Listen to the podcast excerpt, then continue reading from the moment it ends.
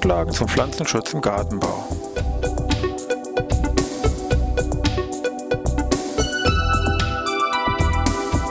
Ein wöchentlicher Podcast der Forschungsanstalt für Gartenbau an der Fachhochschule Weinstefan von und mit Thomas Lohrer.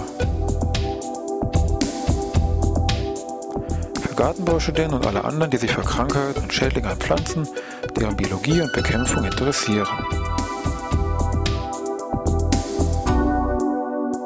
Thema heute Maikäfer. Ja, ich begrüße jetzt zur neuen Podcast-Ausgabe hier aus Weinstefan. Pflanzenschutz im Gartenbau. Wir wollen uns hier mal bei ja, bestem Wetter im Monat Mai mal mit einem Insekt beschäftigen, was hier mit diesem Monat hier sehr besonders assoziiert ist und was uns hier auf vielfältigen Wegen begleitet. Jetzt nicht nur aus Pflanzenschutzsicht, weil nämlich hier Käfer und Larven entsprechende Fraßschäden hervorrufen, sondern was meinetwegen auch in bestimmten ja, Gedichten verewigt worden ist, meinetwegen von, Wilhelm Busch oder was auch in Liedern verarbeitet worden ist von Reinhard May und was auch in Form von meinetwegen Kindermärchen wie Peterchens Mondfahrt hier in Form von dem Herrn Sumsemann in die Annalen eingegangen ist. Es geht also, wie Sie eingangs schon gemerkt haben, um den Maikäfer.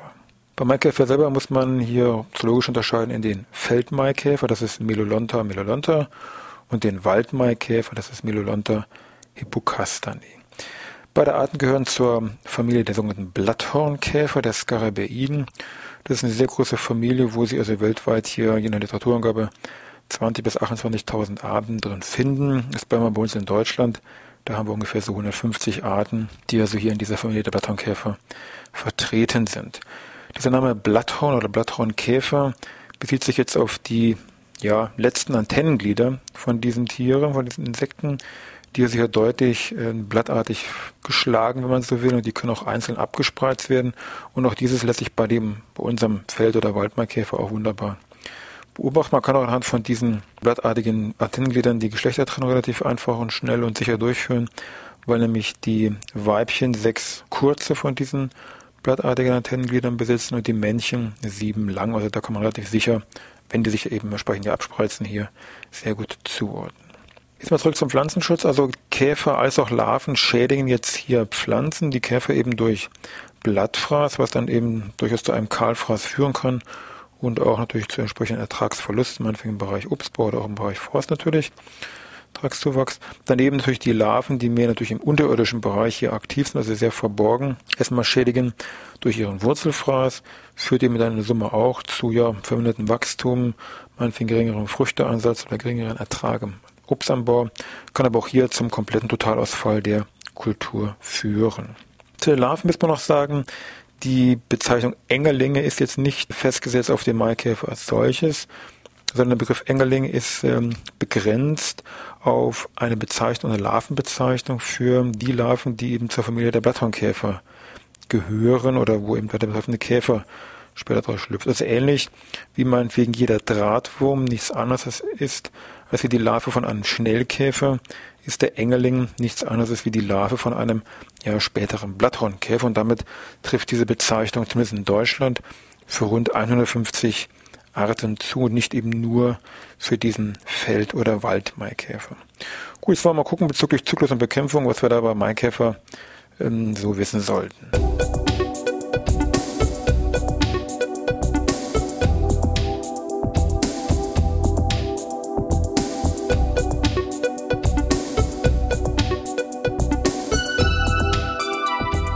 Dann schauen wir mal den Zyklus von so einem Maikäfer, Feldmaikäfer, Waldmaikäfer an. Kann man gleich sagen, Gesamtentwicklungsdauer beim Feldmaikäfer ungefähr drei bis vier Jahre und beim Waldmaikäfer etwas länger, vier bis fünf Jahre.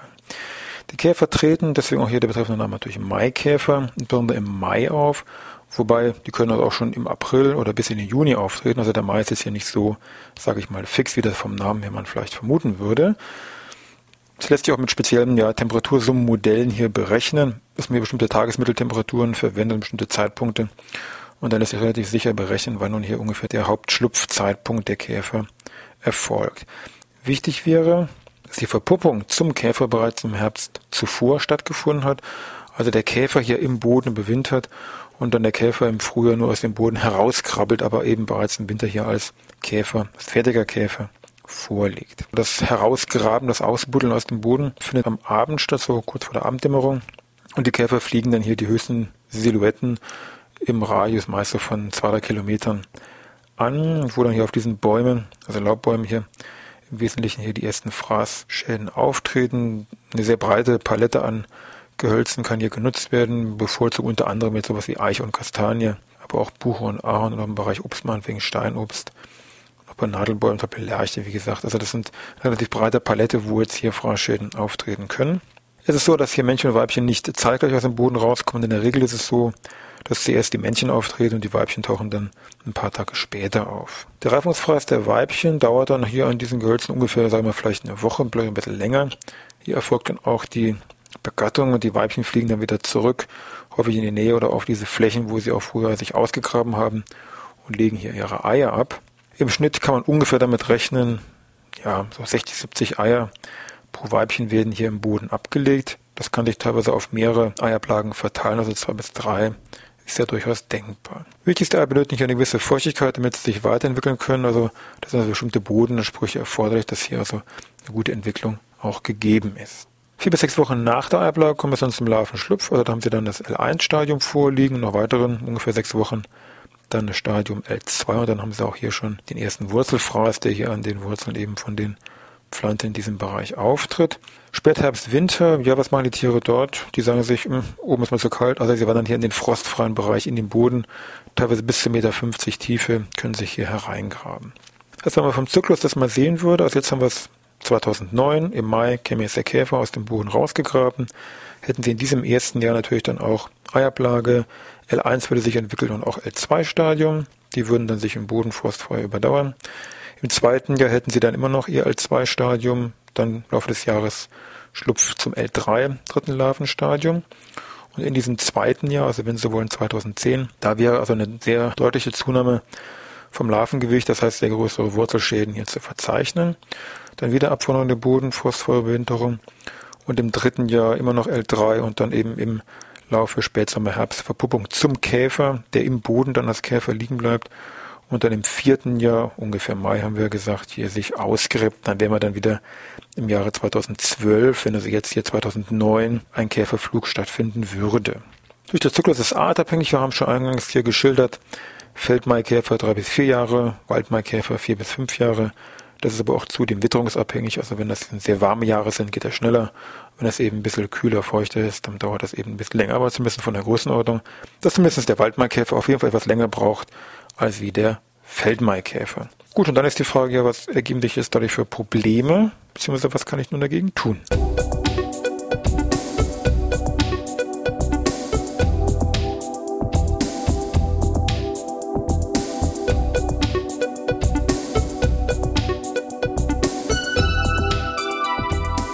Ja, bezüglich dem Auftreten von den Maikäfern kann man jetzt sagen, dass eben alle ungefähr drei bis vier Jahre entsprechend dem Zyklus hier diese Flugjahre auftreten, wo also doch sehr viele von diesen Käfern auftreten. Daneben ist aber auch ein zusätzliches Phänomen bekannt, die sogenannte Vermehrung der Massenvermehrung, dass hier neben diesem drei bis vier Jahreszyklus auch alle 30 bis 40 Jahre hin noch eine deutliche Massenvermehrung der Maikäfer und deren Larven dann auftritt. Die Fraßstellen sind offensichtlich, die natürlich durch diese vielen Käfer und Larven auftreten können. Es wurden jetzt auch mal so verschiedene Schadenschwellen versucht zu entwickeln, dass man mal so abschätzen kann, wie viel Engerlinge, also viele Larven dürfen diesem Boden pro Quadratmeter auftauchen, damit man sagen kann, okay, das passt noch und wo ist jetzt hier die Schadenschwelle hier erreicht. Wenn ich mal im grünen Bereich, gärtnerischen Bereich bleibe, also hier so Baumschule, Obst, Gemüsekulturen, liegt das so zwischen zwei und fünf, nur mal von der Größenordnung. Zwei bis fünf ältere Larven pro Quadratmeter. Wiesen zum Beispiel, je nachdem, was ich für eine Wiese habe, aber vom Trend her vertragen hier deutlich mehr also 20 bis 40 Larven pro Quadratmeter. Das Ganze verblasst aber völlig gegenüber irgendwelchen Zahlen, die man vielleicht an einem Forst bei irgendwelchen Probegrabungen in kritischen Bereichen hier gefunden hat. Da sind also Zahlen bis zu 90 Larven mehr pro Quadratmeter, die hier nachgewiesen worden sind. Und dann ist klar, dann natürlich ist für jede Kultur hier irgendwo die Schadenschwelle überschritten und die ähm, Fraßschäden sind natürlich dann sehr groß. Also natürlich ist immer der Ruf laut nach Vorbeugung und Bekämpfung. Vorbeugend eine ganz wichtige oder sehr praktische Maßnahme ist, wenn man weiß, dass die Eier vom Weibchen nur auf bestimmte Flächen abgelegt werden und zwar nicht auf einer Schwarzbrache oder auf einem komplett freien Boden und auch nicht auf höheren, dicht geschlossenen Beständen. Das heißt, man sollte also versuchen, im Flugjahr seine Saat- und Pflanzzeiten so weit anzupassen oder zu verschieben, dass man genau diesen Stadium und diese Stadium vorliegen hat, wenn eben dieser Flugzeitpunkt da ist, dass man sagen kann, okay, zu dem Zeitpunkt habe ich eben Schwarzbrache oder hohe dicht geschlossene Bestände, dann sind diese Flächen nicht gefährdet. Zweiter Punkt, der natürlich auch naheliegend ist, Bekämpfung der Larven der Engerlinge im Boden durch eine Bodenbearbeitung, also mechanische Bekämpfung. Alles, was da an Geräten zur Verfügung steht, Grubber, Fräse, Scheibenegger, sind mal spezielle Mulchmesser hier zur Engerlingsbekämpfung entwickelt worden. Also da ist das Spektrum relativ groß. Wichtig wäre, das sollte man am besten in dem Jahr machen, wo also auch die Käfer geflogen sind, weil da sind die Larven eben noch relativ klein und empfindlich, also gegenüber solchen Maßnahmen. Und auch wäre es wichtig, wir haben ja schon gesagt bei der Biologie, die Tiere wandern so im Spätsommer, Herbst, Winterschutz in den frostfreien Bereich, tief in den Boden ein. Also muss ich diese Bodenbearbeitung letztendlich bis September muss die abgeschlossen sein. Ansonsten grabe ich da oben zwar irgendwo rum und die Larven sind längst in tiefere Schichten abgewandert, wo einfach ich mit meinem Gerät nicht mehr hinkomme. Weiterer Punkt, der auch sehr oft und gerne propagiert wird, ist der Einsatz von Netzen. Diese Netze im Prinzip eine doppelte Funktion oder können eine doppelte Funktion haben. Zum einen, wenn ich relativ zeitig ausbringe, werden eben die austretenden Käfer am Abflug gehindert. Die Idee ist eben, dann kann es zwar noch zur Paarung kommen, aber eben nicht zum Reifungsfraß. Und äh, dadurch wird eben dann hier die Ablage von fertilen Eiern zumindest vermindert. Das trifft mit Sicherheit zu. Völlig verhindert wird sie nicht, aber sie wird zumindest vermindert. Also wenn man die Strategie verfolgt, dann ist in der Regel zu empfehlen, nochmal einen Insektizideinsatz hier unter diesen Netzen zu vollbringen. Der andere Effekt von den Netzen ist der, wenn ich eben meine Kulturen hier zunetze, dass ich eben dann eine Eiablage der Käfer verhindere, die jetzt von außen auf diese Fläche meinetwegen zufliegen wollen. Das wäre dann eben der zweite Effekt, den ich mit so einem Netz hier ähm, machen kann.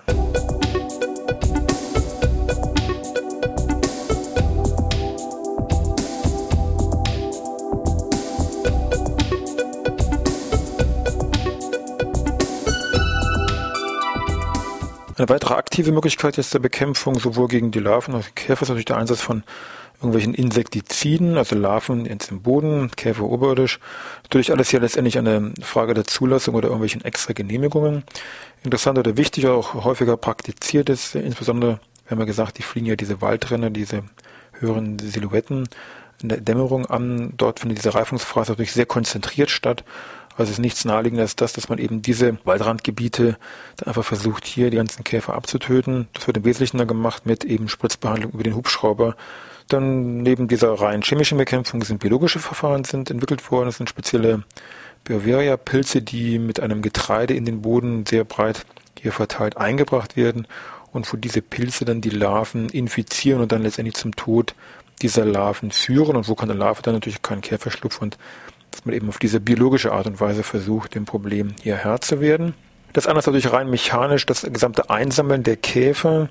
Das wurde also früher im größeren Stil, also um 1910, wirklich sehr massiv schon äh, propagiert. Gibt es ganze Berichte davon, wo sie hier ganze Fangeinheiten, sogenannten Sektionen, da mit sieben Leuten losgezogen sind, mit einem ja, Sektionführer, einem Schüttler, einem Träger für die Eimer und die Kannen und wie so schön heißt, hier vier Mädchen, welche das Fangtuch handhaben. Also wurde das alles eingesammelt und diese Tiere wurden anschließend dann verfüttert oder hier in dem Falle häufig dann ähm, auch kompostiert. Da haben die also wirklich hier über zig Millionen Tiere auf die Art und Weise hier abgefangen, um da ihre Kulturen oder den Wald hier zu schützen. Natürliche Feinde hat ähm, der Maikäfer im Boden als auch ähm, die Käfer natürlich auch eine ganze Reihe, große und kleine am Boden und in der Luft, also von Vögel, Fledermäuse, Wildschwein, Dachs und was weiß ich alles die aber gegenüber jetzt einer echten Massenvermehrung vom Maikäfer natürlich keine echte Chance, sage ich mal, haben. Was könnte also bleiben? Ja, irgendwelche juristischen Lösungen. Es gab früher um 14. Jahrhundert gab es, sage ich mal, richtig strafrechtliche Verfolgung von den Maikäfern und dem wurde also der Prozess gemacht. Die wurden irgendwelchen Bandflüchen belegt. Das haben die sich aber relativ wenig, sage ich mal, drum gekümmert. Was noch bleibt, sind natürlich irgendwelche ja kulinarischen Lösungen. Es gibt also eine Maikäfersuppe, Falls Sie Interesse haben, hier das Rezept. Zwei Handvoll Maikäfer entflügelt und entbeint in Butter rösten und in Hühnerbrühe mit Kalbsleberstückchen kochen. Die Suppe mit gerösteten Brötchenscheiben und Schnittlauch servieren. So, das war das Rezept, was also damals da empfohlen worden ist. Maikäfersuppe. Wenn Sie sagen, also als Student esse ich doch sowas nicht, kann ich Ihnen ja die Fuldaer Zeitung zitieren. 1925, schon ein bisschen was her.